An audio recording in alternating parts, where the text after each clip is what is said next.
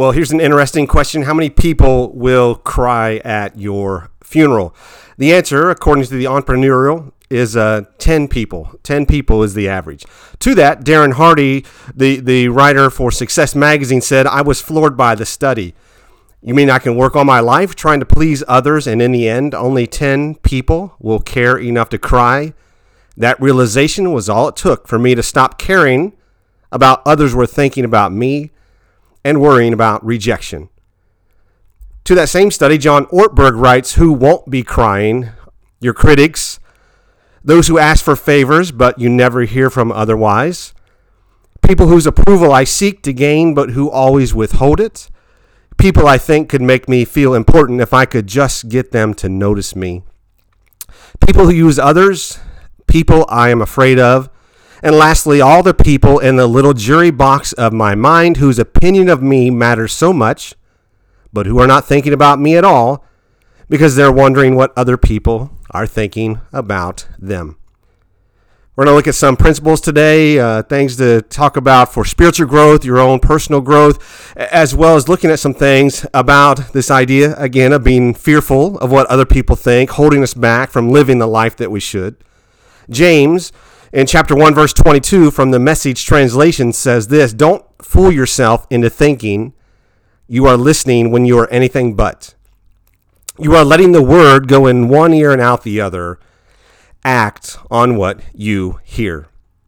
Each week, uh, as we talk about it, it's so important not just to be somebody that hears or listens or learns, but somebody who follows in obedience the commands of Scripture to live their life like Jesus. Not somebody that just listens, but somebody who acts on what they hear. A couple of weeks ago, I shared some things about a, a study from Open Door. Let me share a little bit more about that. Again, hopefully to compel us to live our lives, not just as those learning, listening, but those who actually live the life of Christ. Don't let your light be hidden under a bushel. Why? Again, an open door shared a few weeks ago about the 12 most dangerous places to live if you're a believer. Well, here's some more about that study from Open Door World Watch. Every day, eight Christians are killed for their faith. Every day, 23 are tortured. Every week, 182 churches are attacked or destroyed. 102 Christian homes and businesses are burned. Every month, 309 Christians are imprisoned for their faith. Imagine this in North Korea alone, 75,000 believers are in prison for their faith. And again, it's to remember people around the world, our brothers and sisters in Christ, to remember them in prayer, and also to see tremendous blessings we have and, and, take gratitude in that, and let examples from other people struggling through these persecutions compel us to live our faith more openly, more clearly, and more obediently. North Korea, the, the most persecution in the world. Why? Because Kim, the, the leader there, wants to be worshiped as a god. Anybody that claims to believe in Christ, he says that's treason. Second most persecuted place, Afghanistan. Over 90% of the top persecuted places for Christians, they are Muslim majority. So, again, we can stop and look at the things that we have and say what a blessing it is to live in our country, but also remember other people and the challenges they face and, again, be compelled to live our life more in obedience to Christ, knowing the tremendous cost he paid and other people pay for their faith. Rick Gillespie said it well. Many of you are here today incredibly gifted. You're bright, you're intelligent, you've got great people skills. You're good at what you do but you've rejected the promised land God has for your life. You sincerely believe that you really don't need the Lord in your life. I can guarantee you there will be a day you will thoroughly regret that choice. You are nowhere near as in control of your life as you think you are. So let us not just be hearers, but let us be those who take action, follow after Christ, living according to what he calls us to do. This man on the screen, Bertoldo Giovanni, 1400s, he was the teacher of Michelangelo. He had a great quote, and he recognized Michelangelo's genius when he was just a, a child, became his mentor. One day, Michelangelo, about 14, Giovanni walked in and saw him working on, on a simple piece of art. And Giovanni took the art and he, and he smashed it And he told him he should not be wasting his time on doing something he could complete in his sleep. He needed to challenge himself to work on much more difficult sculptures and paintings. And then he said, Michelangelo, talent is cheap, dedication is costly. Talent is cheap, dedication is costly. Anybody can give slight effort or no effort or just simply sit in a pew on Sunday morning and, and, take nothing from that for their life. Dedication is costly. And for some believers, it costs them their freedom, it costs them their life. In our culture, people are held back, their fear of what other people think. May we stand boldly in our faith in Christ and follow truly wherever He leads, because as we'll see here in a moment, maybe some of the things in culture that are happening are not there by accident. And we'll take a look at that in just a moment. John Ramirez was a, a, former Satanist who's now a believer in Christ, and he has a, a, very dark past. And you can read his story, listen to his testimony. Was into real violence, real crime, and, and dark occult practices. He became a believer in Christ, and he shared about that moment. I knew then Jesus is Lord, and I bent my knee to the cross, and Jesus came into my life. I love this. He said, I took a white piece of paper and I wrote down, I am a servant, a slave of Jesus Christ. I will serve you all the days of my life. Now he travels uh, around the, the country, around the world, and shares as a believer in Christ about what takes place in occult practices and his experience there, and what either stops that or allows that darkness to continue and he writes to churches and cities and neighborhoods. Here's his words about places where that darkness reigned. He said this I was able to go in there and capitalize and take a stand and a position spiritually against the Christians because they were not praying. I owned your neighbor. I owned your neighborhood. I owned your region because you didn't saturate it with prayers. I beat you to it. He said there were other places, though, where he knew he was not going to have that victory. And he says, To that place for our own understanding. To those believers, to that group, to the intercessors, when I came into the neighborhood and they were praying together in unity, for me, no mission accomplished. Mission aborted, it weakened my assignment, and there was no mission accomplished because they knew something. They had the spiritual authority in that neighborhood I did not have. Again, don't fool yourself, James says, into thinking you're a listener when you let the word go in one ear out the other. Act on what you hear.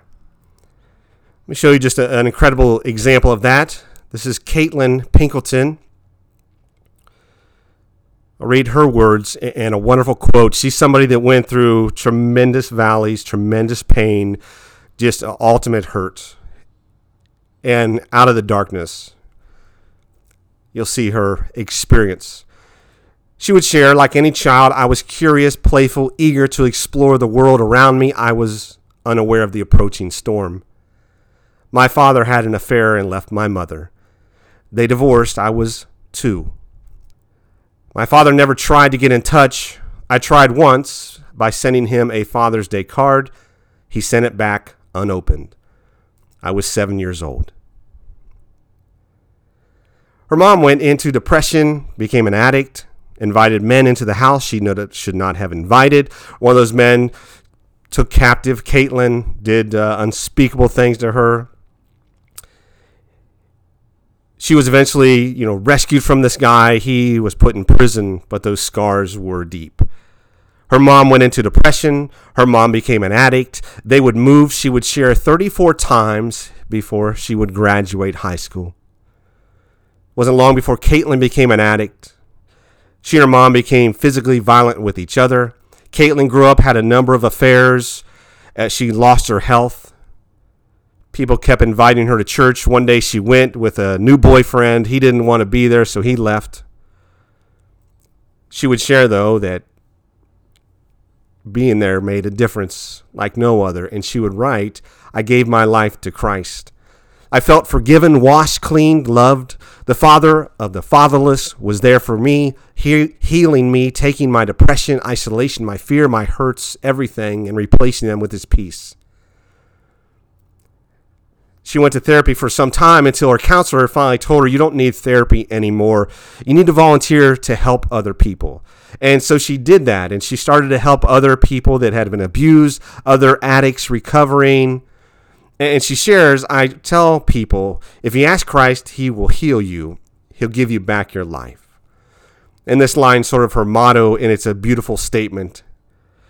Your scars will turn into warrior stripes and God will make you a blessing to someone.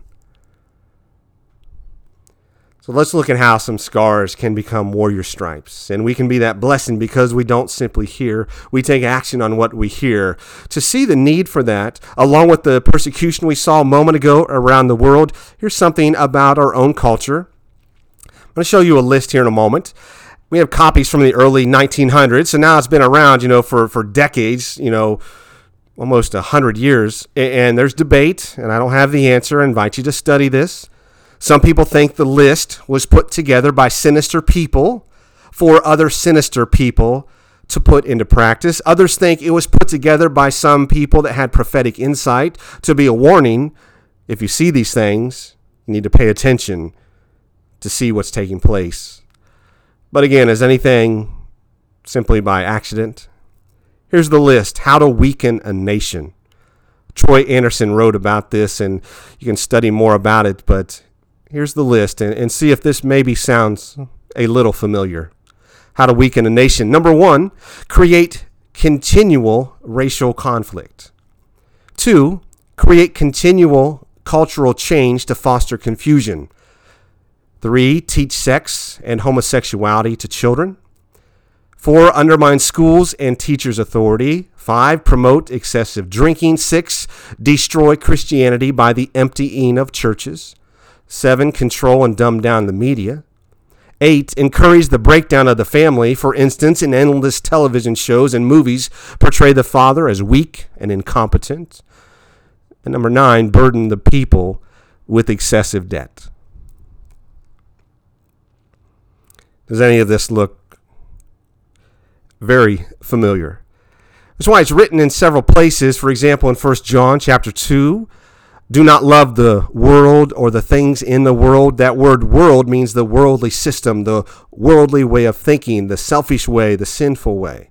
And John goes on to say, if anyone loves the world, that worldly system, the love of the Father is not in him.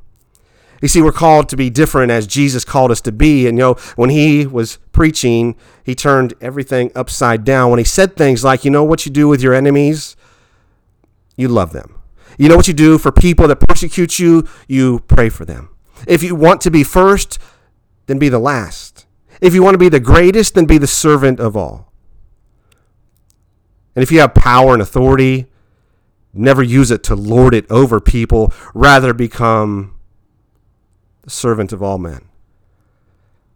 You see, there's the world's way of thinking, and there's Christ's way of thinking. And as we hear his words, may they not go in one ear and out the other, but rather enter into our hearts that we then take action on the things that he says that we should do. Let me show you another example of this. Moving out of the world into the kingdom life and thinking. This is Robin from the Brooklyn Tabernacle. She would share at seven years old, her grandmother was killed during a robbery. That was her closest family member and friend, and it brought her world to an end. She said, More than that, do you know how much that man got that took my grandmother's life? Seven dollars. And so for $7, my grandmother, my light, my life was taken from me.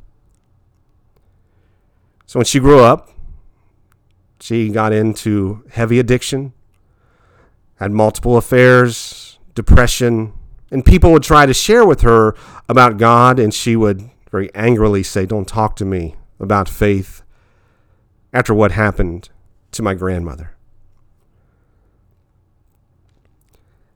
One day, though, she got sick She got hepatitis. Her health dropped. Her body started to shut down. Finally, one day, in desperation, when she was invited to church, she went. Here's what she wrote about that day. I went to church.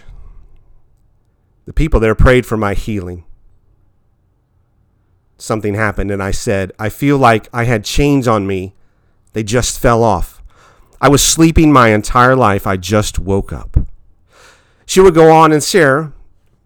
After that night, she gave her life to Christ, but her illness was very, very difficult. And then one day she said she was in church and she smelt she felt this voice saying, you know, go up and ask for prayer. I'll heal you. She did that very thing.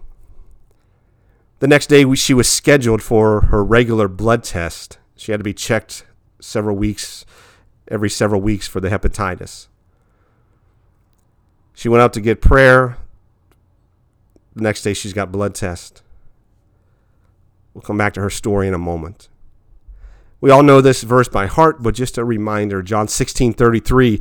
These things I have spoken to you, says Jesus, that in me you may have peace. And in this world you may have trouble, but be of good cheer. And here's the, the wonderful promise I have overcome the world. And the promise he says, because he overcame the world, then we are overcomers. We don't have to worry about rejection. We don't have to worry about opinions or even the persecutions because we know in him we overcome all things.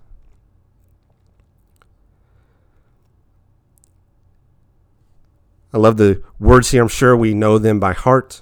Beautiful song. Just listen, though, Because He is the life again. I can only imagine what it will be like when I walk by your side. I can only imagine what my eyes will see when your face is before me. Surrounded by your glory, what will my heart feel? Will I dance for you, Jesus, or in awe of you be still? Will I stand in your presence, or to my knees will I fall? Will I sing hallelujah? Will I be able to speak at all? I can only imagine. We all have the challenge to not just listen, but to live the faith you know, years ago, I was in a, a self defense class that was being taught by this person. At the last minute, the instructor wasn't there. They gave this person the the book to teach it. There was a hundred people in the class. He didn't know what he was doing, and beyond that, I got a promotion this person wanted. He was very angry at me, and it wasn't anything that I did. We didn't even talk, but I knew he was very angry. And during the class, he didn't know what he was doing. He was looking at pictures in a book and say, you know, step one is this and step two is this. Very confusing. Then you have people break up into small groups. I'd been to classes, being in the Marine Corps, military police, and so I understood what he meant to say. And so our group was practicing these escape moves from, you know, hand locks, things like that. And out of the blue, on the microphone, he yells out in front of everybody, Tobin, you're doing it wrong. And you could have heard a pin drop, and everybody stopped, and they turned and looked at me. And I looked at him and I saw in his eyes that he was very upset. And I wanted to respond in kind. And some people said, Why would you say that? Tobin's the one person doing it right. But I just said, Ignore him. And people said, Why did he say that? What's wrong with him? I just said, Ignore him. And a few minutes went by, and we got to the next set of instructions for the class. And he was up front trying to read this book and use pictures. And he was trying to demonstrate on this other person this self defense move but he couldn't do it because he didn't know what he was doing and the pictures were not complete. He was getting nervous, stuttering, sweating, and to tell you the truth, I enjoyed every moment. And then as I watched him struggling, that voice said, Go up and help him. I didn't want to, but in front of a hundred people, I raised my hand and I said, I think I know what you're trying to, to do. Would you like some help? And he said, Please. I went up front and I, and I showed him what the book was trying to show him about the, the self defense move, and he said, You know, thank you for doing that. As we've said before, a counseling principle is hurt people, hurt people. And we need to be at a different standard to live our life differently. This is a, a fascinating story. This man on the screen, Niccolo Paganini, lived in the 1800s. He's the Greatest violinist in history. It said he could play 12 notes per second. People said he was so good, there were rumors he sold his soul to the devil. He had his own ups and downs and dark times in his life and struggles with faith, as, as anybody does. When he died, though, J.K. Laney writes this Paganini willed his marvelous violin to the city of Genoa with the condition it must never be played. The wood of such an instrument, while used and handled, wears only slightly, but set aside, it begins to decay. Paganini's lovely violin began to rot and become useless except as a relic. And here's the key he writes A Christian's unwillingness to serve may soon destroy his capacity for usefulness. The violin, because it was decaying from not being used, now it's taken out and played once a month, but the principle, pretty powerful to not use what we have been given, we might lose that usefulness. So let me close here with two quick, powerful stories with the principles therein. On the screen is Jia Jiang. Came to the U.S. as an exchange student. His first family, unbeknownst to him, were a family of criminals. Basically, they all went to prison, stole all his stuff. He shared he got moved to another family. They were kind. Finished school, stayed here, got married, had children, wanted to start a business but nobody would loan him money. He was devastated. He had a dream and he couldn't get a loan anywhere. He went into depression. He had a wife, kids, needs money, and, and he can't find anybody that believes in him. He goes to therapy. He learns about something called rejection therapy. And the idea behind rejection therapy is when you're fearful of other people's opinions and you have low self esteem, you're going through this type of depression purposefully go out and ask people ridiculous favors that they'll say no to so you get used to hearing no. So he did that very thing. So, some examples he went out, asked a stranger for a $100. They said no. Went into a restaurant, asked for a free hamburger. They said no. He tried to come up with more outrageous things, so he went into a dog grooming business, asked for a haircut. They said no. Then one day he went to Krispy Kreme and he went to the counter and the clerk said, Can I help you? And he said, Yes. Can you make me donuts in the shape of the five Olympic rings intertwined and with those same collars? And this lady behind the counter looked at him and said, Give me 15 minutes. And, and Jia Jiang was shocked by that. And she went back. And on the screen here, you'll see the donuts that she made what happened is his story became a worldwide news because of his antics, but also because this kind person that said, I'll do whatever you need me to do if it's in my power to do it. In fact, Krispy Kreme became so, you know, favored by the story. Stock went up two dollars, and Jia Jiang learned that you know what the difference is made when somebody steps out from the crowd and they don't just listen and let things go in one ear and out the other, but as James says, they act on what they hear. And here's this person that said, "Let me help you any way that I can." Which brings us back to Robin. Christ has overcome the world. Robin shares she went for a blood test and she writes Two days later, my doctor called me. They mixed up your blood at the lab. We need to redo it. After the second blood draw, the nurse said, What happened? I didn't know what she was talking about. The nurse took her into another room. The doctor walked in and he said, Robin, what happened? Your blood work came back normal. He explained hepatitis leaves a permanent marker on your blood. There was no marker in mine. I told him Jesus healed me. He was quiet for a moment and then he said, Three times I have seen something that science can't explain. I don't know what to believe, but all three times the people involved told me the same thing you did. He has overcome the world, and in him, so have we.